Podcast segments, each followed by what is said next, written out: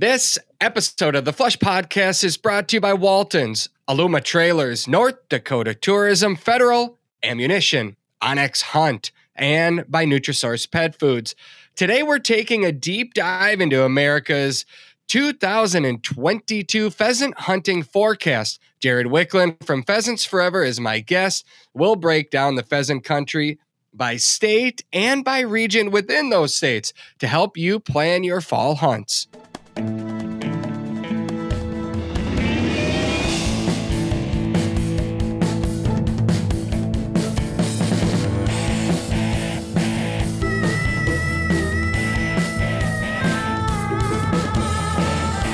Welcome to another episode of the Flush Podcast. I'm Travis Frank. I'm your host, Brandon Morton. As always, as our producer, Brandon, a big job well done to you. And thank you for all of your hard work putting on the live show last week. We had some wind, we had some rain, we had some unruly co hosts, Ron Shera. We had a few great guests, which made it a fun show to be a part of. Thank you to everyone that came out and for our sponsors for helping us gear up all of our guests. Brandon, any thoughts from the live show that stood out to you? Yeah, I thought it was a really good time. I had a blast. Uh, Bear Cave is a really cool venue. Uh, I've never been there before. I am definitely going back. And it was just a good time had by all. And Ron was Ron, and that's why we love him. Yeah, yeah, you, lo- you love it. And his good days, you love him. On his bad days, you love him too. And uh, that's what makes him so dang special. Uh, we did have a lot of cool gear and and items to give away too. onX came, Ben, my buddy from onX, he brought their new hats that haven't that aren't even available to the public, which are really cool hats. We gave away onX Elite memberships, which is like their best membership. Uh, shirts, Federal uh, had hats, and they had some hundred year anniversary swags and so much more. And the cool thing about that place was, yeah, I mean, it was a great setting, uh, but um, we're doing it again, Brandon. they want us back. And if you missed out on the live show, we have another one coming up October 13th at 7 p.m. Once again at Bear Cave Brewing in Hopkins, Minnesota. That's actually just a couple of days before Minnesota's pheasant hunting opener. So if you live in Minnesota, and you're getting pumped up for the pheasant opener. I think we'll have a pheasant opener theme. I'm also going to be getting off of a, a long bender in the grouse woods, so I'll have a lot of stories from grouse hunting and hopefully a lot of information. I'm going to be hunting in different places in Minnesota and Wisconsin uh, for ruffed grouse and woodcock and uh, it's just it's an exciting time because everything is happening right there mid October. So once again, another live show. We're coming back. Brandon, you ready for that? Uh, I, I think I am. and we were out, we were outside last time. So, like I mentioned, we had some wind, we had some rain. I'm told they're going to move us inside uh, for this next one. But if it's nice out, I, I actually wouldn't mind being back up on the rooftop. That was a cool place. Oh, the rooftop was really cool. I wouldn't mind it again either, uh, just as long as it's a little warmer. and maybe it'd be better if it didn't uh, look like rain was on the front too. But you know, that's how it is. yeah, yeah, it's all part of the job. Anyway, let's move right along today. We've got an exciting show. It's actually one of my favorite episodes each year because we get to do a deep dive into the state by state pheasant hunting forecast. Pheasants Forever gives a big um, it's a big production. Jared Wiklund joins us today. Uh, Jared, how long have you been with Pheasants Forever now? Boy, that's a great question. So so long that I can't remember when I started. it was uh, yeah. uh I'm just over just over a dozen years now. Okay. And is this kind of one of your favorite projects to be a part of too?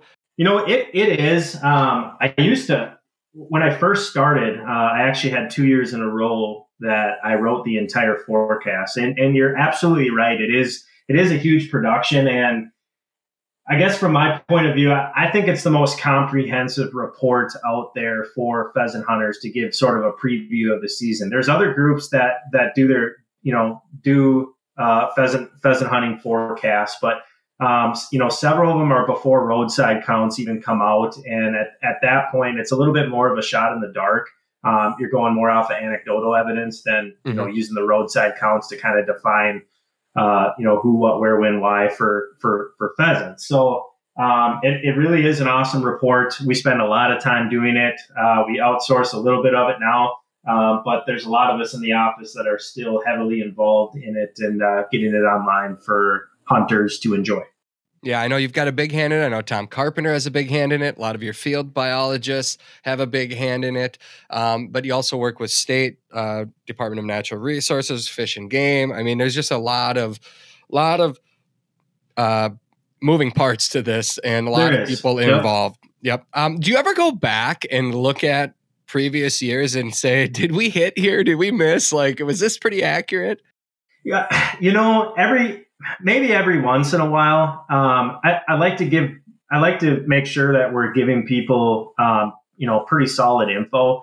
And, mm-hmm. you know, I think in some respects, every once in a while, you'll get folks out there be like, oh, this is, you know, this is hot spotting. And, you know, this, there are going to be so many people in this area from year to year. And it's like, well, you know, Northwest Iowa, uh, around Aberdeen, South Dakota, um, you know, Southwest Minnesota I wouldn't say those are. I wouldn't say those areas are like unknown to pheasant hunters. I mean, yeah. they, year after year, they typically have the the highest counts and that type of thing. So I don't I don't necessarily go back, um, but I, I, I do get a lot of reporters calling us early on in the early on in the in the in the autumn in the fall, um, mm-hmm. like way way before roadside counts are even published, and they're like, well, you know, tell us how it's going to be. And I always, I always pull the reins back a little bit and say, whoa, whoa, whoa, whoa, whoa. If you, if you guys want a really good, like hardcore forecast, you're going to have to wait a few weeks because it's not until roadside counts come out that we really get a clear picture of the pheasant abundance from year to year in any particular state.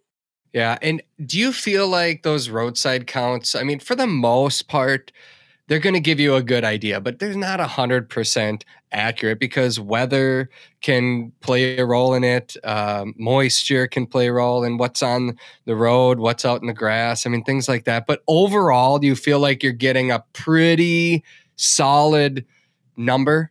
Yeah, I think overall it's a uh, it's it's a it's a pretty solid survey all around.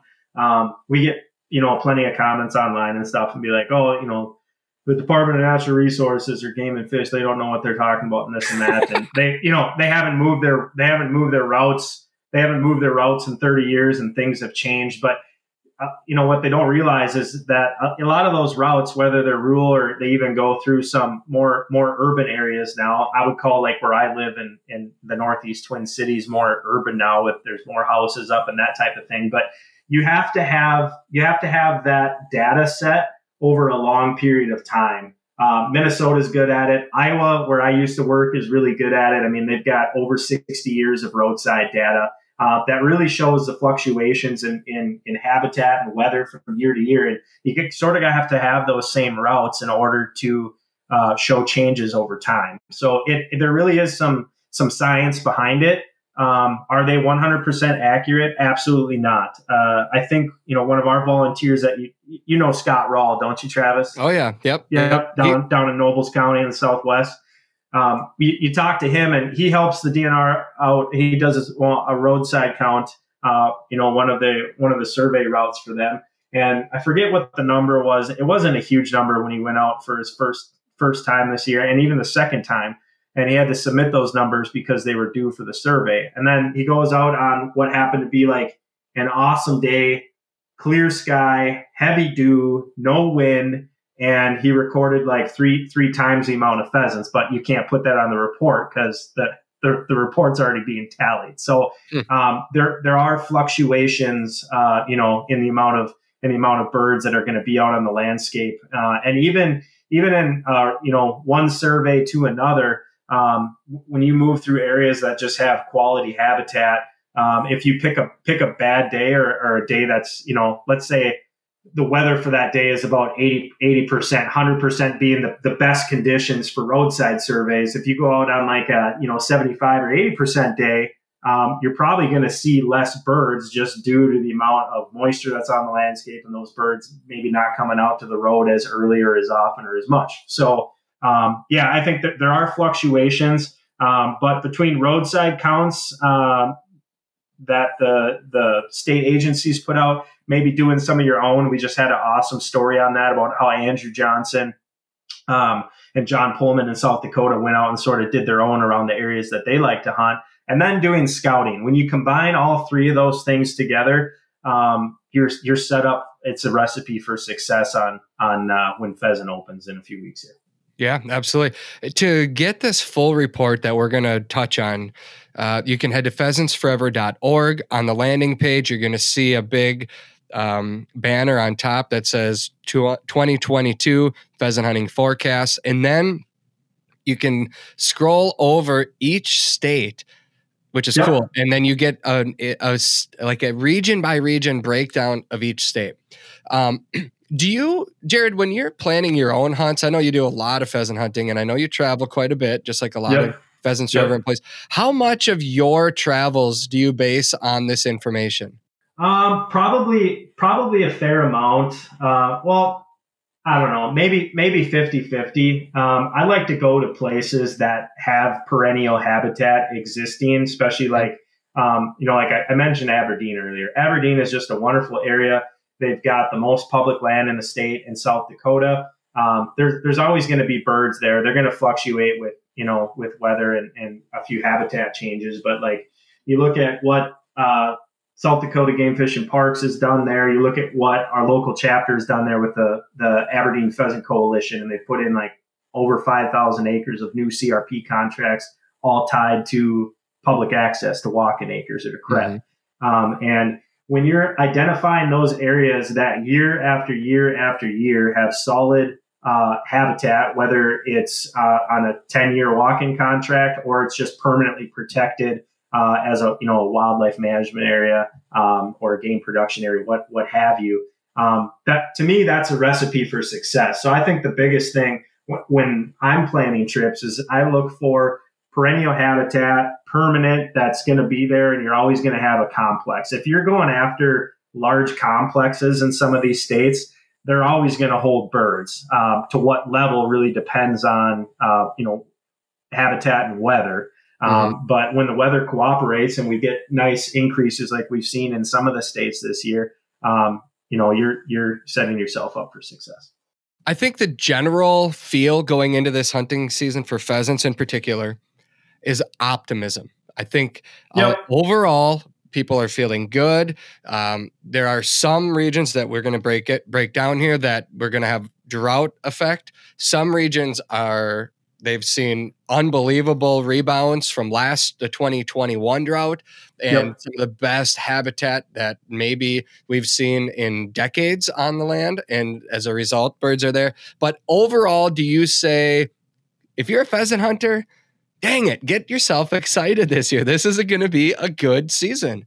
I, would say so. Like you pointed out, I mean, there's going to be regional differences in, in some of the states that you're going to, but uh, sort of the name of the game is that the, the farther north that you're traveling this year in pheasant country, the better it's going to get. Um, we've gotten more rain in some of the northern reaches. Uh, the drought is still holding tight to the south, but but yes, absolutely. And some of the big, uh, what I call the big big eight pheasant states, um, you know, it's Montana, Colorado, North Dakota, South Dakota, Minnesota, uh, you know, Iowa, Nebraska, and, and, some parts of Kansas. Um, I, I, it's going to be pretty good. And I, if I were a pheasant hunter, um, or if you're getting into it for the first time, um, like take Minnesota for instance, uh, most of the counts this year were above the 10, 10 year averages um, for for the pheasant survey.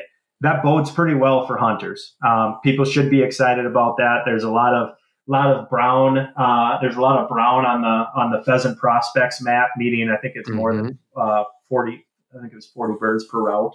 Yeah, um, 49. So, it's above. Yeah. So yeah, let's, let's do this. We're, we're, we're in Minnesota. Let's start with, let's do the breakdown of Minnesota. If, when you click on this map, it, it breaks down each county and then it kind of has very poor, poor, fair, and good. Very poor being less than 10 birds um, per square mile. Um, over 49 being good. And there are patches of that good across much of the state this year. Uh, a lot of fair, some poor, some very poor in areas that you typically would see it. But um, it's interesting that you know you talked about Scott Rawl, Nobles County. I had Scott on this podcast a couple months ago or weeks ago, and he talked about what mm-hmm. it's like to go on a roadside count, and he mentioned that he was still conducting them, so he didn't have answers. But I'm looking at his area, and you know his numbers aren't as impressive down there in that county, and it reflects it. But like you said, he wasn't able to submit his best count. Yep, yep. So you know he he ran the counts on the on his best days, and it just happened to be that af- afterwards he he runs counts all the time. He does a what he calls a wildlife drive pretty often, um, and he was he's seeing plenty of birds, and that's where those sort of regional county differences can come into play. Just because just because a place like uh, you know Nobles or Murray County um, you know has has different colors throughout it and not that not that brown the good more than 49 birds per square mile that uh, that that doesn't mean the hunting can't be lights out. So uh, those are those regional differences that you're going to find. And and for this year I think if you go if you go back go back a few years for the roadside counts and you just uh, compare prospect maps this this colored map on here I think you're going to find there's a lot more there's a lot more good areas on it this year than there have been in the past, and that's a that's a good sign that pheasant yeah. abundance is trending in the right direction for 2022. A couple of places stick out to me: Jackson County and Pipestone. Those are areas that I would expect to have a lot more birds, and it says very poor this year, less than ten. Do you know what's up with that? That could be a number of different things. Uh, I know Pheasants Forever has done a ton, a ton of, of land acquisition uh, down in Jackson County um, and surrounding area. At the same time, um, there there is intensive agriculture down there, so there could be sh- there could be shifts uh, in CRP. Um, you look at this past year and what we've seen for crop prices. Anytime crop prices start to go back up into that six, seven, uh, sometimes even eight eight dollar category, um, especially for for corn. Um, you know, C- CRP has a hard time competing with that, so it can come off the landscape pretty quick. Uh, but that also could be that one of those regional differences where they they picked a day and that's the day they had to do their count, and there weren't as many birds uh, on the landscape. But Jackson as a whole um, has a ton of a ton of wildlife areas and public land um, and I think it's a it's a fair assumption to say that you're, you're still going to find birds when you go down in some of those areas. Might it not be as good as a Lac qui Parle or you know yellow medicine, um, which which always seem to hold their own, maybe. But uh, you're still going to find birds in, in some of those some of those haunts where uh, people know that there's a lot of lot of public access. It's I'm guessing somebody listening in Pipestone County right now is pumping their fist saying, Yep, nope, no birds here this year. You got drive on by, nothing to see here. Because well, I mean you you look at that, you know, and and Pipestone Pipestone's listed as very poor, but then you know the majority of it, but then at the very southern tip of it, it jumps up to poor, and then it jumps up to uh, jumps up to fair in the red. So I mean, like yeah that's that's just those regional differences that you're gonna discover while you're while you're looking at reports. If you're, um, I know we have a huge pheasant hunting base in Minnesota, so that's why I'm spending a fair amount of time here. If yep. you wanted to point out, and may, I don't necessarily want to give away like your sleeper spots here, Jared, but if there's a, a couple parts of Minnesota that get overlooked generally that you think somebody might have a really good hunt this year, where would you send them? Um, one would be if you're if you're looking at the, if you're looking at the map and you want to find an area that uh, doesn't have as many people. Uh, you know, pheasant hunters for the most part flock towards the south central and southwest and western parts of the state. But um, always, almost every single year, uh, east central, especially up when you get sort of like the Hink, Hinckley region, so that would be Pine County, Kanabec County, uh, kind of up by Mille Lacs area. Um, there's not as much uh, pheasant hunting cover on public lands, but if you can find it next to a crop source, you're going to find birds. It's it's pretty amazing. I I do a lot of grouse hunting up there as well, and, and early in the morning, you know, you're driving through some of these places, and you're you're like, boy, is that is that a group of pheasants sitting on a hay bale? you know, it just kind of it kind of catches you because the agricultural region has moved farther north in some of these areas, and pheasants pheasants have followed suit. Um, so I've, I've hunted a little bit, little bit of private land, um, you know, knocking doors and, and one of our, um, one of our staff members up that way uh, in the East Central region. But I think for the most part, it's uh, it's an untapped resource, and if you can find uh, if you can find buffer strips, uh, you know, just fields fields in general that are next to some type of crop, um, knocking on doors could serve you really well. Maybe not the same day, but if you go ahead of time and say, "Hey, I, you know, I'm um, coming out with my son or daughter next week and wondering if wondering if we could hit some of these uh, some of these prairie strips that you have here next to next to corn or beans, uh, I think people would find a lot of success. So that would that would definitely be one. Um, and then the other one too is you look at the prospects map and you get uh, sort of the west central region and um, you know Otter Tail County, Wilkin County, uh, Traverse, um, and then up into all well, Big Stone's always pretty good. But in some of those areas where it's you've got the white, um, you know, especially Otter Tail and Wilkin, mm-hmm. man, pheasants forever in the DNR. We've done a lot, a lot of land land acquisition in those areas. And I can tell you from staff that hunt there, I can tell you from I've got family that farm out there. Um, my brother in law's got a place out there. There's plenty of pheasants in those areas, and you will find them, and you're going to find a lot less people too. So mm-hmm. don't uh, just because it's just because it doesn't have any color on the map doesn't mean that there aren't pheasants there. It, why do, why isn't there any color? Is there no roadside surveys being done in that area? I think I think that's the answer to the question. I'm not hundred percent on that, but um, they sort of they sort of cap it um, at the at the at sort of the farmland region, um, hmm. and uh, it starts when you start getting up farther north. There, it starts to switch from agriculture to more forested region. Just last question on the Mille Lacs, Kanabec County areas. Um, are you think like if somebody that typically hunts Southwest, you know, they're in the grass and then cattails I think when you go up into that region, you're talking a lot more forested area and crops. But the the habitat you're looking to hunt would that be more willows, short willows, and cattails strips along the field edges, or what are you looking for there? Yep. So, like up in that region, you're going to have a lot of uh, sort of wet, wet prairies. Um, you're going to switch over to. You're going to see a lot of goldenrod. You are going to see a lot of cattails, as you mentioned, and you're also going to see um, a lot of uh, a lot of scrub brush too. So you're going up into an area there where um, there's sharp-tailed grouse populations as well. They're they're not huntable. They're they're closed uh, for this season, but the pheasants are intermixed in a lot of those areas. Um, I know I, I, talked to you on the phone the other day when I was driving up to, yeah. uh, to took a day off to go grouse hunt on Monday, and I saw uh, a fair number of pheasants uh, on the roadsides when I was you know just a couple miles away from where I was going to grouse hunt and um, so I've got those, mind you, I've got those spots marked on onX to go to go back a little later. So we need to talk after this conversation. But uh, yeah, on, on your grouse hunt, how did that go? It went really well. I was having trouble getting a bead on birds right away just because the amount of cover that was up. But. I ended up uh, in the afternoon. I used they've got this uh, sort of newish layer on onX that's got a forest forest disturbance layer on it and mm-hmm. I found a piece in the middle of a section. I had to walk probably a third of a mile, quarter mile, third of a mile to get to it. Uh, but it was a cut from 2014. It was uh, just perfect, perfect age for ruffed grouse, and there were woodcock mixed in there too. And there was an old trail going through the middle of it that I found um, that I didn't quite see uh, on on my on my onX map when I was looking at it. And I got on that trail and it was easy to swing. And in the afternoon, the dog and dog and I started going to town and we ended up putting uh, three three ruffed grouse in the bag and a woodcock. Um, and it was just a really it was a really fun hunt. I'd say hunting in the morning, taking a break, and hunting in the afternoon. I would say we probably flushed twenty five to thirty birds total. Maybe a couple reflushes, but it was it was pretty good.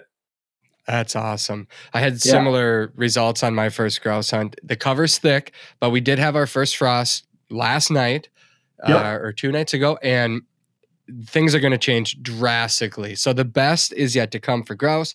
Hunting season is here, and North Dakota is one of my favorite places to spend a fall day. That's because North Dakota is a bird hunting paradise. You can hunt both waterfowl and upland birds all in the same day, and North Dakota has approximately 700,000 acres of private land open to public walk in hunting. This year, North Dakota has a population estimate of 3.4 million breeding ducks, which is 38% above the long term average. And their prairie pothole region is smack dab in the middle of the Central Flyway. Their spring water index also came way up, over 600% from last year's drought. The habitat on the landscape looks great, and bird reports are strong throughout the state. With a little scouting, you just might find yourself in a field surrounded by wild flushing pheasants, sharp tailed grouse, and Hungarian partridge. Plan a legendary bird hunt this fall in North Dakota at legendarynd.com. I love my dog, and like you, I always want to make sure that she has what she needs to stay healthy year round and perform at her best in the field. That's why I feed Daisy Nutrisource high performance dog food. Nutrisource dog food comes with their Good for Life system that includes four key ingredients that work together to support gut health, heart health, and the overall well being of our dogs. I have complete confidence that my dog has all of the nutrition to excel in the field and make it through a rigorous hunting season. I've seen it firsthand, and she loves her food. Take it from me and my dog Daisy. Nutrisource high performance dog food can help your dog reach their full potential. Find the food that's right for your dog at NutrisourcePetFoods.com. If you're an outdoor lover on the go, then odds are good that you have toys and equipment that you want to haul. Aluma Trailers, well, they've got you covered. Their trailers are built by a hardworking team in Bancroft, Iowa. They have models for nearly any and every hauling need, from ATV and UTV trailers to utility, snowmobile, motorcycle, car trailers, and even fully enclosed trailers like mine. Trust me when I say that Aluma trailers tow like a dream. Their trailers are constructed out of lightweight, strong, corrosion resistant aluminum, and they are 100% maintenance free. Plus, they come with an industry best five year warranty. Visit alumaklm.com to find a trailer that fits your needs. All right, we'll jump right back into pheasant conversation. Where do you want to go next, Jared? Which state? Um, I think I think West. You know, North Dakota and South Dakota are those mm. sort of des- destination spots for a lot of hunters. Um, and you know, you compare compare year to year from from 2021 to 2022 here. There's there's been some pretty drastic changes in the landscape from drought to we've gotten pretty good amounts of rain. Things are greened up, habitat's looking good, and birds responded in some of those places. Yeah, there's um, like a 600% increase in the water table in North Dakota this year. If you look at a drought map of the nation, there's zero in North Dakota. You know, you talk about some of these other states further south that really have been impacted. That's one place that it has not. And I know hunting season is open right now for uh, prairie birds up there. And there's yeah. a lot of hunters that I've talked to they're seeing a lot of birds, uh, you know, and the beauty of North Dakota, and when I tell people that ask me, like, if you were going to pick a place to go on a pheasant hunt, where would you go? And I say, a lot of times I say North Dakota because I like the variety of birds that I get there beyond just the pheasants. You get pheasants, yep. you Big get sharp tails, you you get huns. Yeah, I mean the the variety there. Um, you know, there's a couple regions that really stand out always every year, and that's further west. Um, yeah. You know, northwest and southwest. I know Emily Spoliar. Uh, she she's in this survey here that you guys listed and talks about what she's seeing there. But really, the habitat rebound from last year is just astronomical. Um, you know, and obviously that's going to have a positive effect on the birds. The hatch was good out there, and uh, you can. Why don't I, I'll let you let me know or explain what you're seeing by region. But I think West is best. Yep, yep. West normally is always best, especially that southwest quadrant uh, of the pheasant range. There is really, really good. Um, as you pointed out, uh, they had, I think they had about, I think it was a 10, um, almost 10% increase this year in the number of birds that they had. Um, and and that I think that's going to show in the number of hunters too. So last year, um, the drought really really killed a lot of pheasants in the state um, and and killed up on bird hunting opportunities overall. So they were down 20% for hunters last year in North Dakota, uh, and they they harvested just north of 250,000 roosters, um, which was down 20% uh, to the previous year where they harvested 330,000. But they've got a rebound this year. Um, you know, one of the one of the coolest videos that we've posted on social media this year. You mentioned Emily Spoliar. She's an uh, awesome biologist out there, or uh, precision ag and conservation specialist, and she posted a video, and, and then I asked her for it. She sent it to us earlier in the year, but she got up a brood of pheasants. I, I think it was probably a, a, double brood. There's probably two hens there, but um, it was like over 25 chicks taken off in, in like a 15 second video. And any anytime you see that, um, and then anecdotally too, she wrote in the report that um, you know as she's been doing her summer scouting and things like that, she hasn't seen a single brood that's been less than eight chicks, and you know most have been over over ten or twelve. So I think that's uh, that's an ex- that's an exciting deal for hunters that they can say like, wow, it, you know the birds really did kick off some good nests this year. The cover came back um, and the pheasants responded. So I, I think North Dakota is going to be a bit better this year. Um, and there's some really, really big broods that they've been seeing on roadside counts, which is great. Yeah. I, if when Emily speaks, I listen because oh, yeah. she knows yeah. she knows her stuff.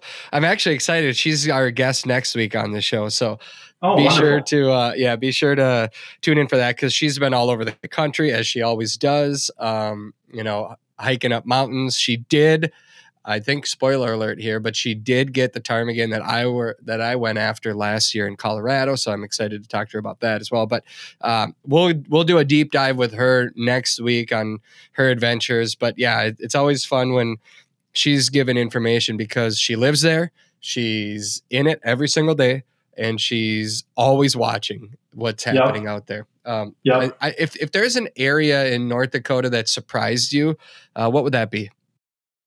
Um, I would probably, I would probably say the Northwest, and that was pointed to in the in the survey that we did in the pheasant forecast as well.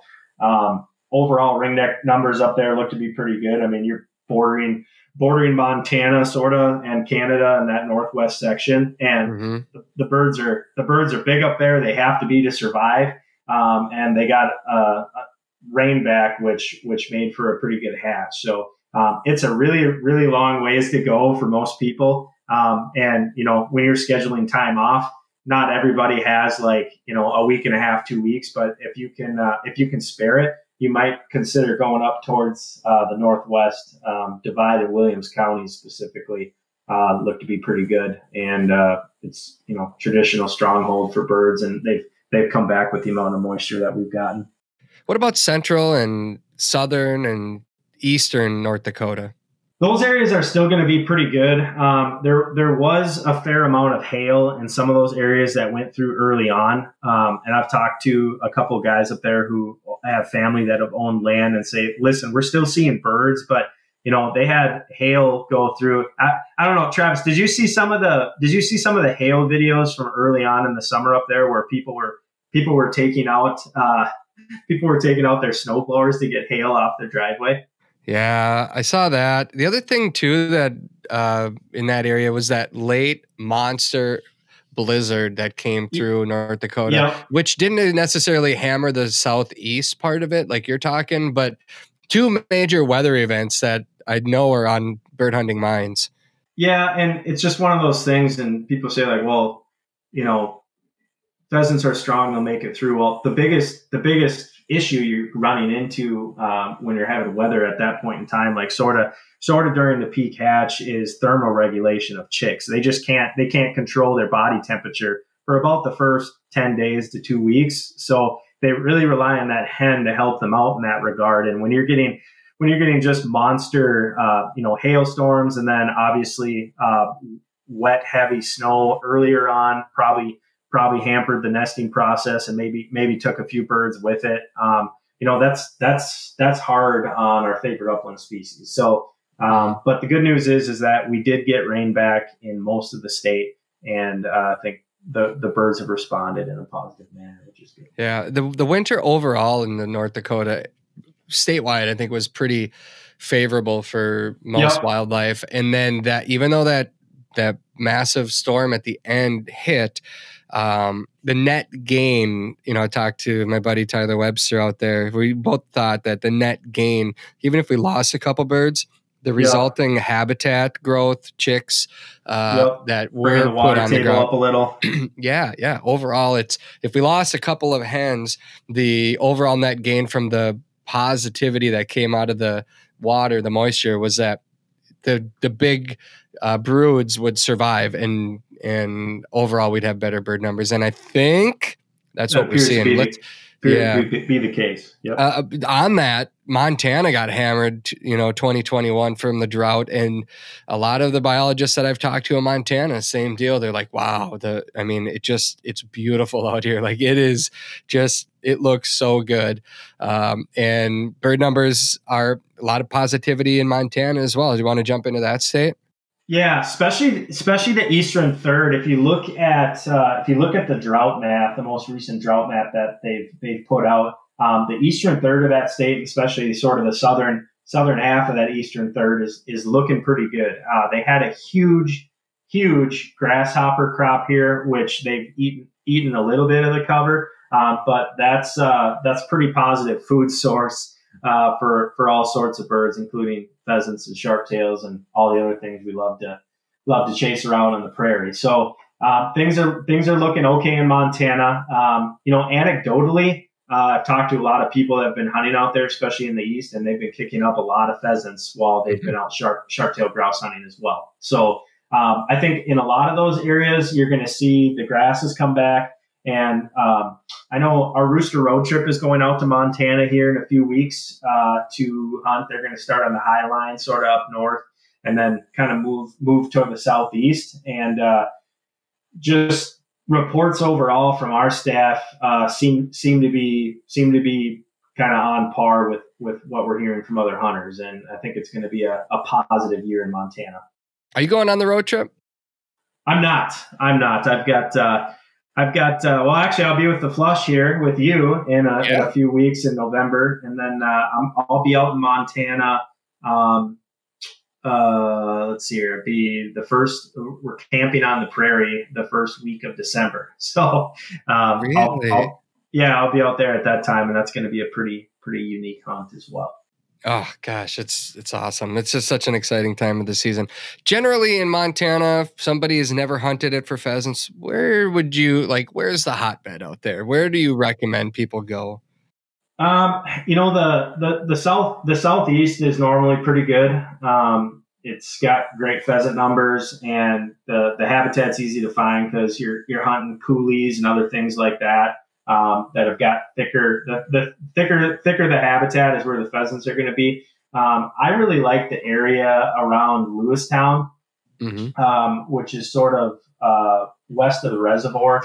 Um, we've done a lot of land acquisition around there as well. Um, some really cool parcels uh, that you can find on our website.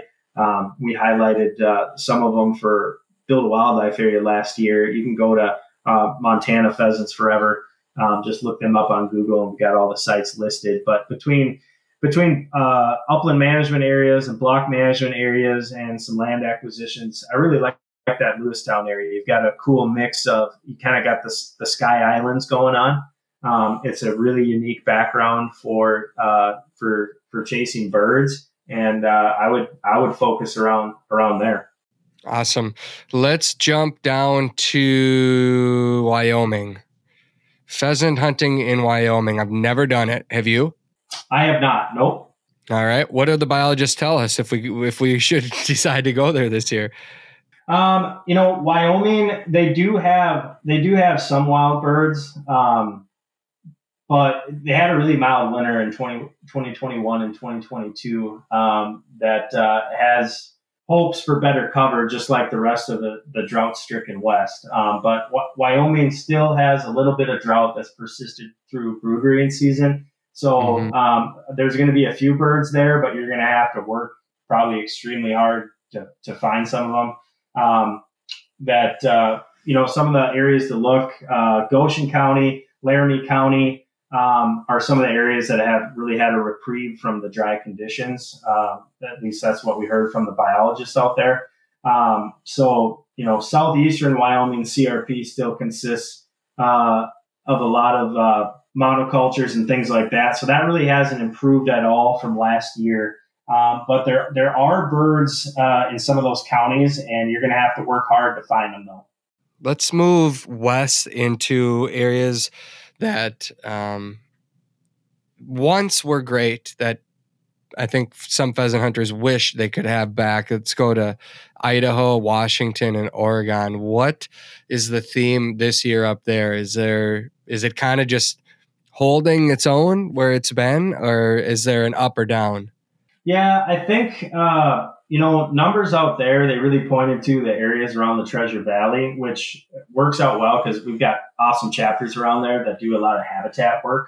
Mm-hmm. Um, so you know we've also got plenty of volunteers out there. Uh, the Upper Snake River chapter is one of them, um, and they do a lot of outside work as well. And habit, habitat conditions for producing pheasants this year uh, were excellent. Um, and their regional weather uh, was favorable uh, this winter for, for pheasants as well. Their snow levels uh, were at or below average, which is great. Um, so they did say that we did have a lot of adult birds that overwintered well. Um, so as far as like where to look, um, southeast Idaho is is probably probably the area that I would focus on if I was a pheasant hunter. A um, little harder to find. They've got less CRP than they used to have, um, but you know, in, in much northern Idaho, there's crop producing land that's bordered by deep draws um, a lot of service berry, and that habitat offers good protection, uh, you know, from everything, weather included. And uh, you know, I think if uplanders go that that direction, uh, there's a lot of private ground out there as well. If you do some knocking on doors, you're probably going to find some success. Um, the highest pheasant harvest typically occurs in the southern regions, which is areas two and three. Um, there's a good mix of irrigated fields and riparian cover and uh, it gets it's really thick this year from uh, some of the rain that they've had in some of those areas. So uh, pheasant broods fared a lot better uh, in that particular region than other places. It's from your knowledge of the Pacific Northwest, you know, the, there's such a variety of birds that upland bird hunters can pursue. Where does pheasant even rank in their priority list out there? I think it depends. You've got hard, you've got hardcore folks that like to chase prairie grouse and really um, quail too. Some of the western western quail species that they have out there. I know guys that hunt specifically just just for western quail. Um, you know, mountain quail specifically. But I would say pheasant is probably probably a top three based based on what I hear. Um, mm-hmm you know, in some of those areas, they've they've lost a ton of CRP um, and just grasslands in general to development, and um, you know, the the West in general is still suffering pretty great from drought-like conditions. So it's been it's been hard on the birds, but when we do have a good year, um, it's it's funny how fast they can respond. But I, I would probably say a top three. Um, they're up there with some of the the western quail species um, hmm. and, and prairie grouse as well. And Last, Chuck, you know, I think Chuck chukar are actually starting to come on as a pretty big bird too. I hear about more people hunting them. Um, I've never actually done that before. I think I think you have in a in oh, yeah. a, uh, at least a couple different times. But that's yeah. that's one bird that I I think is on the bucket list for a lot of people, and I, I know it's I know it is for me. If you get the chance, definitely do it. Like it is, it's different. It's is nothing like pheasant hunting and that's great. I mean it is it's so much fun. Last year and this is you know i'm looking at the map and there's states that are highlighted here that you can click on but i remember driving through arizona and we were quail hunting but that the grass in arizona last year looked better thicker more of it than in south dakota. And i really? kept thinking why can't a pheasant live here yeah. Because if they've got the bugs, they've got the grass, they've got the cover, the habitat, like, do they just need somebody to let a few of them go and see if they can make it? I know that releasing birds doesn't result in, I mean, habitat is everything, but like at some point you got to get the species there. And I wonder, and I maybe the drought comes back and you know it's too dry, but I'm serious, Jared. The that grass last year in Arizona was better than South Dakota by a long oh, shot.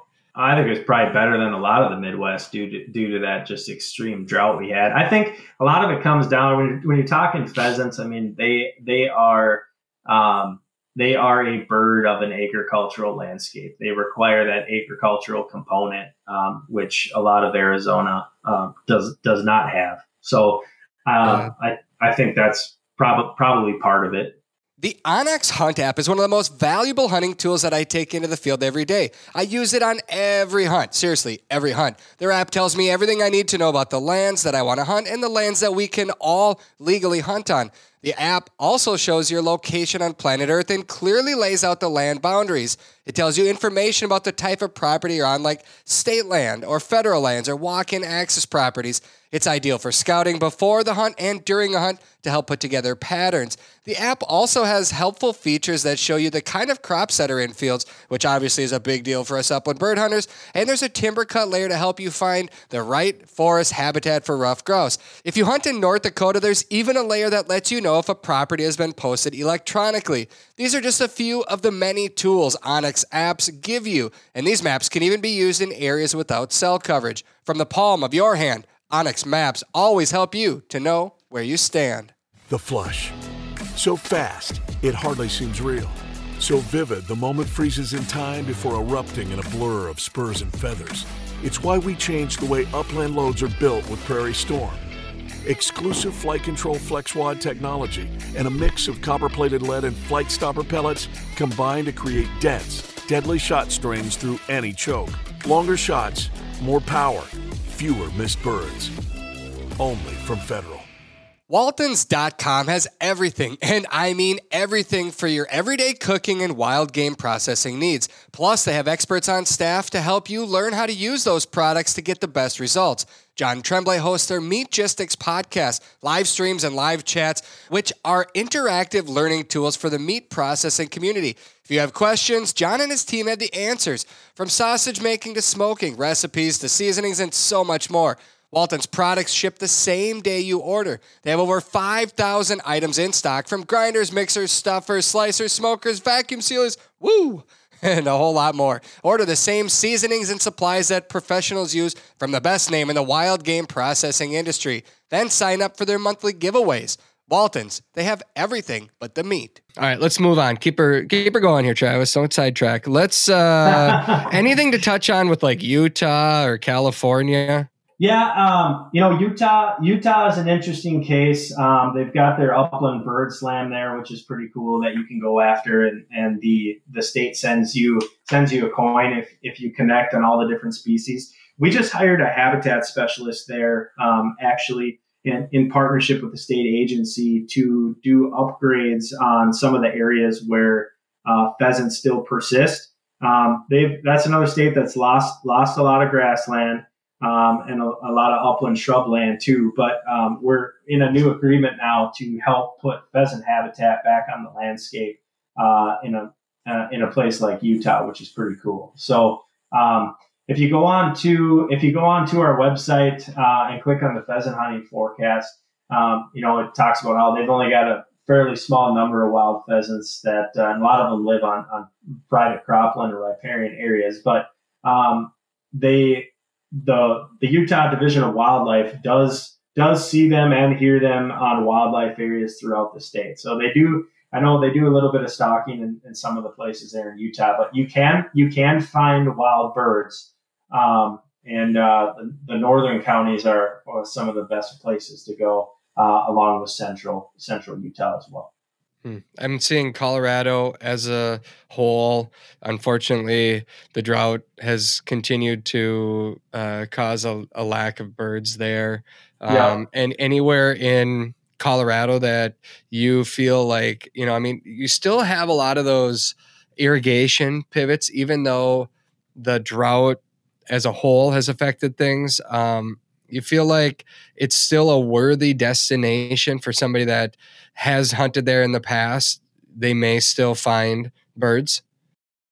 Yeah, I think so. Um, Colorado has always been sort of that that golden that golden triangle. They've got a best bet section, uh, you know, underneath underneath our Colorado report, and sort of that that triangle of Yuma, Phillips, Sedgwick, Kit Carson uh, and Logan counties always seem to have the highest pheasant populations, uh, sort of located in the in the Northeast. Um, it's always been that way. Pheasants Forever is working really hard out there to put more uh, to put more pivot corners in. It's our uh, corners corners for conservation program uh, in partnership uh, with with state agencies and, and other NGOs out there. But um, yeah, it's sort of a similar story to some of the other places throughout pheasant country where water really determines the amount of birds you're going to have on the landscape from year to year.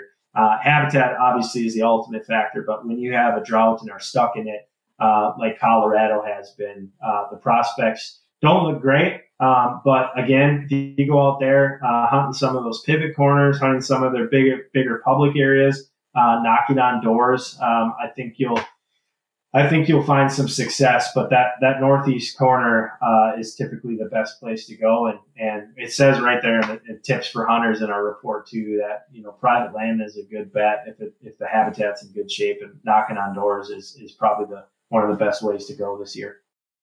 Texas and Oklahoma, we'll put those two together. I know the drought. This is we're getting into the major drought area right there. Um, what are we seeing in those two states? Yeah, it's uh, dr- drought has taken them uh, down a serious notch, not just for pheasants, uh, but for for quail as well. Uh, there's probably going to be pockets of birds, and when you're talking Texas, you're basically talking the Panhandle. Um, so uh, hunting some of their pivot corners out there too. They actually have Texas typically has a sort of a pheasant roundup hunt where a lot of private landowners allow people to come out. It's sort of a big community event at the beginning of the year.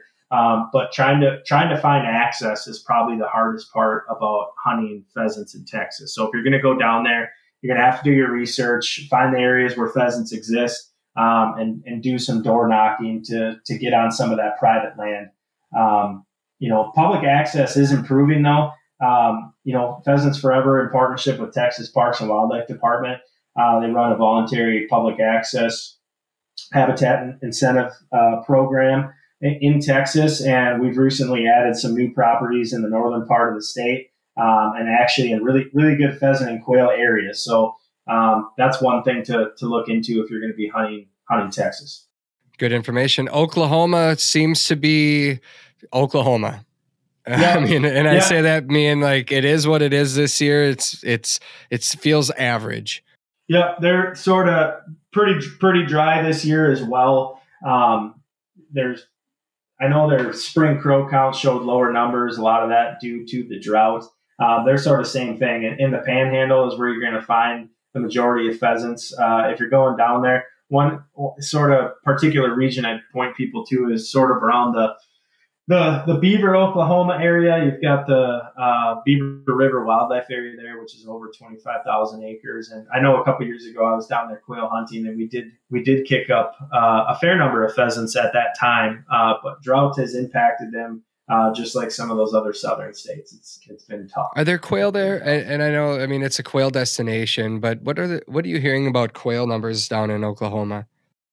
Um, quail. So they did have a little bit of late late rain here, which they're hoping is maybe going to help out numbers. We're in the process of actually writing those reports right now. Uh, but for the for the most part, um, it was incredibly dry uh, down down in Oklahoma for for pheasants or for quail. So um, it's gonna it's gonna be touch and go. Um, you're gonna have to look at maps to see where precipitation has fallen, and based on that, is probably where you're gonna find the best best uh, quail coveys. Well, I've hunted in Nebraska and had great hunting there before. Um, and sadly, I don't know that it's going to live up to what it was a few years ago. Uh, let's let's head north into Nebraska. What are we seeing there? And I think, like we mentioned at the start, the further north we go, the more optimistic. So we're going to bring this negativity around here in a second. But let's let's let's look at Nebraska. What are the pheasants doing there? Uh, you know, drought is drought is pretty widespread uh, throughout Nebraska this year, especially as you go as you go south and west. Um, but uh, you know, their their July rural mail, mail carrier survey uh, showed that that pheasants were up in different parts of the state. Um, obviously, I don't I don't think the Panhandle there is really any secret. That's that's typically where the highest pheasant populations are you've got some huge enrollments of open fields and waters programs, especially in the southwest portion of the state. Um, for 2022 and 2023, there's 342,000 acres of the open fields and waters program. And if you're pointing to like a, a an access to private land, a, a public access program, I, I, would point to open open fields and waters is probably one of the best ones in the nation. Um, if you've never hunted them before, they've just got extremely just quality habitat, um, and uh, they've you know pumping out new incentives for for landowners to to help new enroll new property. Um, and last year at last year at Pheasant Fest and fundraising one night, we raised uh, hundred thousand dollars that went towards the Open Fields and Waters program to enroll more to enroll more acres as part of our public lands pavilion this past year. So uh, there is more acres available this year uh, to hunt. Um, you know, some of those uh, some of those might have some haying and grazing going on, but uh, for the most part, um, there there are going to be opportunities to find find pheasants in parts of Nebraska. But it's going to be it's going to be hit or miss depending on the drought. So that's the big key is is to be flexible. Uh, I yep. can't stress that enough, and we talk about that all the time. If you're going on a bird hunt to a place you've been before and you're just not seeing it, the birds that you want to see. It doesn't mean that the hunt is done and it's just going to be crap and pack it in. Like sometimes it's just a matter of doing a little bit of research and finding out, hey, would, did they get more moisture? You know, it could be a 50 mile drive north, west, east, south, whatever, to find an area that had more moisture, and all of a sudden you're boom, you're right back into birds. And and, that, uh, and like I like I said too, they're they're uh, their July rural mail carrier survey, they're up 26% statewide despite the drought conditions. So um, that that bodes well for people that are looking to hunt Nebraska this year. Um, and then another part of that too is if uh, you know if you've never hunted there before, um, they actually have a, a stubble map uh, that'll be coming out pretty shortly here, especially for like the southwestern portions. And you uh-huh. can use that stubble map to see where uh, wheat stubble fields are enrolled uh, and go and hunt some of those. Uh, they've got sorghum too, um, but those uh, always turn out pretty well if you can find some nice nice cover enrolled uh, next to some some of those uh, stubble fields It can turn out to be a pretty pretty good hunt for pheasants and for quail specifically. Yeah, and it changes the game a little bit I mean, because it, it, it is not it is not your cattail bust and hunt. I mean, those no. birds can run a quarter mile, half mile down the down that row of wheat stubble, and it is great cover. I've I've hunted it. Uh, the birds are in there. It's cool, but it's different. Like you got to approach it different. Um, you know, if you've got a couple people, it's one of those things where you kind of want to like game plan. How are we going to figure out how to stop these runners? Uh, there can be pretty good explosions when you get to the end if you can find a spot to pinch them, but it, it is a cool hunt. It's a cool way to pheasant hunt.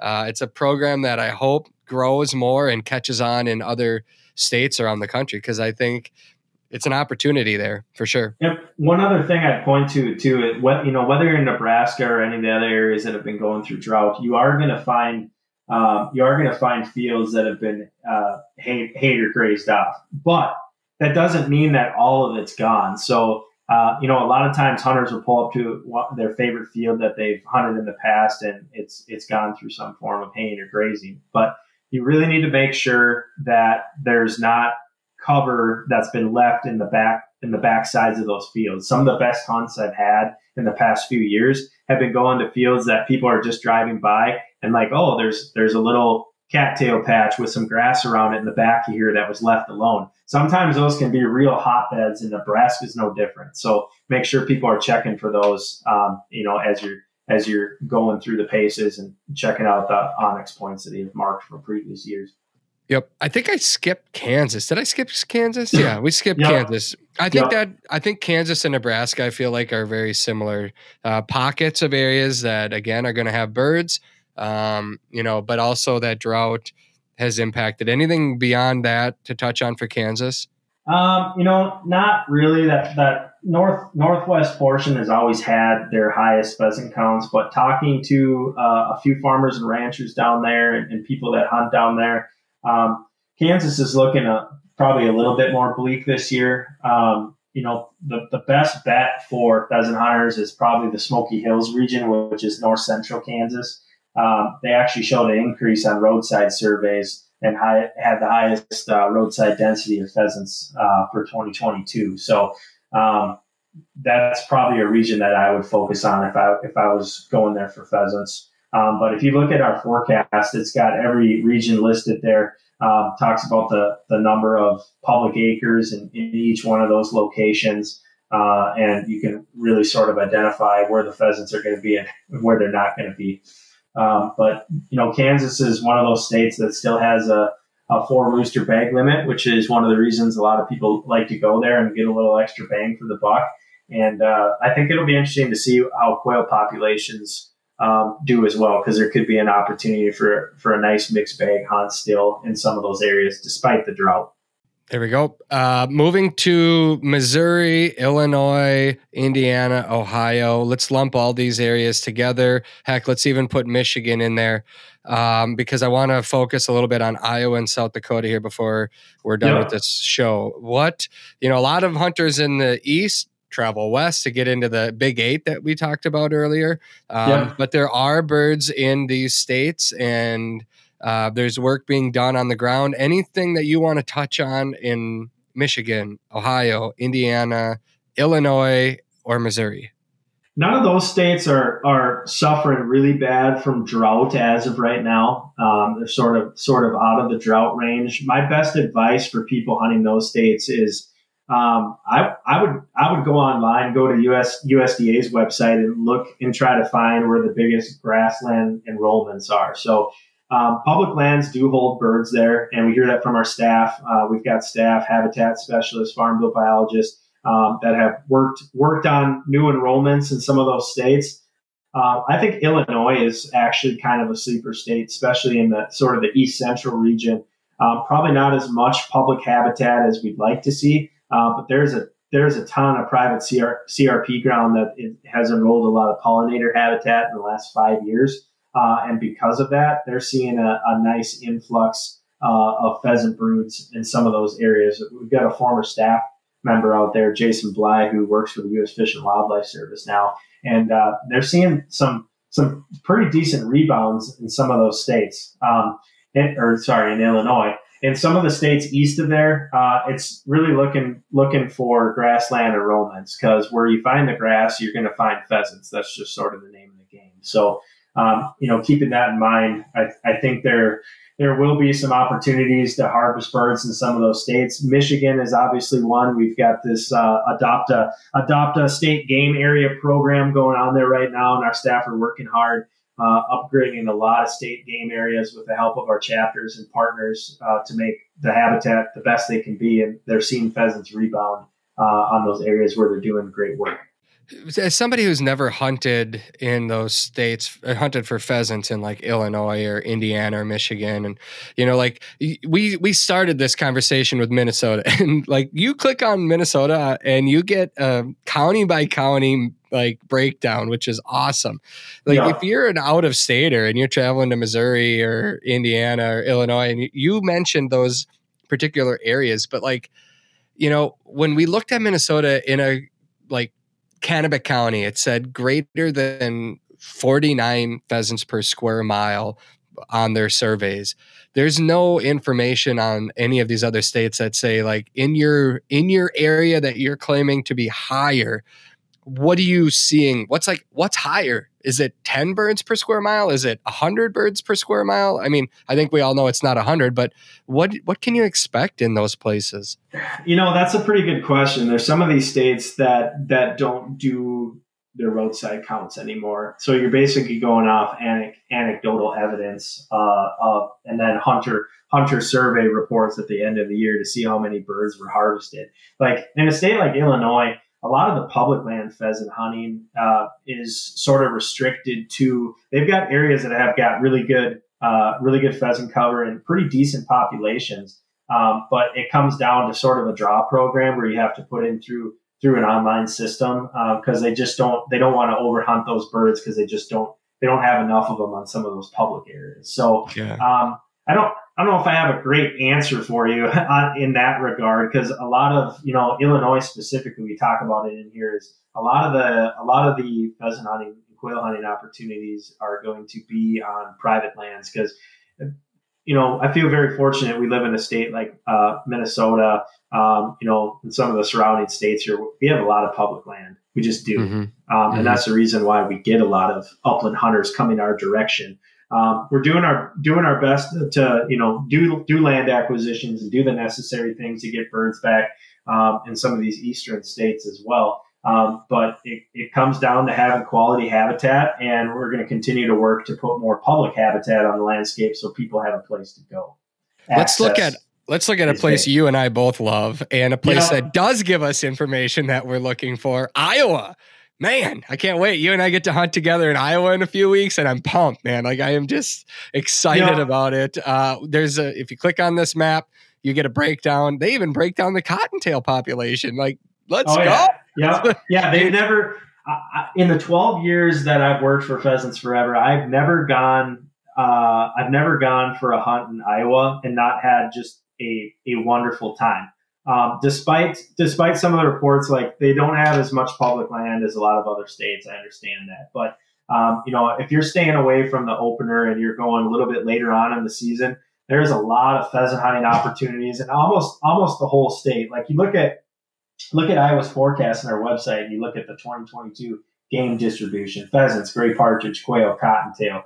Um, you know, even though even though there's uh, some white specifically sort of in the southern portion of the pheasant range and, and out east that says it's poor hunting, pheasants are distributed in just about every county uh, in, in the in the state of Iowa. And there's some really, really good areas this year uh, they got their Iowa Habitat uh, and Access program, IHAP, which is basically their walk-in program that mm-hmm. you and I hunted on the flush a couple years yeah. ago. You, you, yeah, you know how good some of those areas can be. Um, you know, talking with some of the landowners and things that I, I know down there from my, my previous experience as a, as a regional rep in Iowa. Um, Iowa is set for another great year. They had a 20% bump uh, in the number of birds um, that they're seeing on their roadside counts. And especially that uh, north central and northwest region and west central regions are going to be really, really good.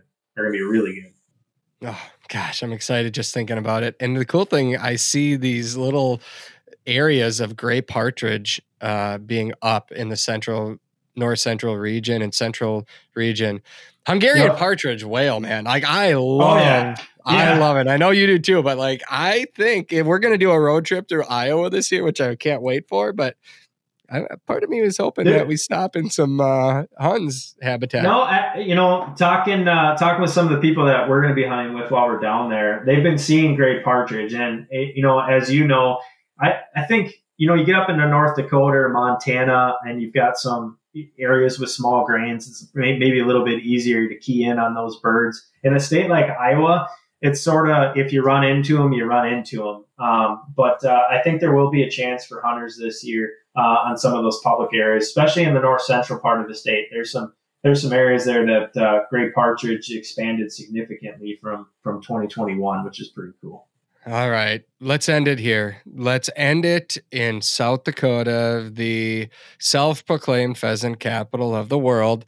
Uh, interestingly enough, and you probably can't speak to this as much about you know what they decide to release for information but a couple years ago they just decided to not give out pheasant numbers and they didn't want to not have people come out if the numbers weren't looking good.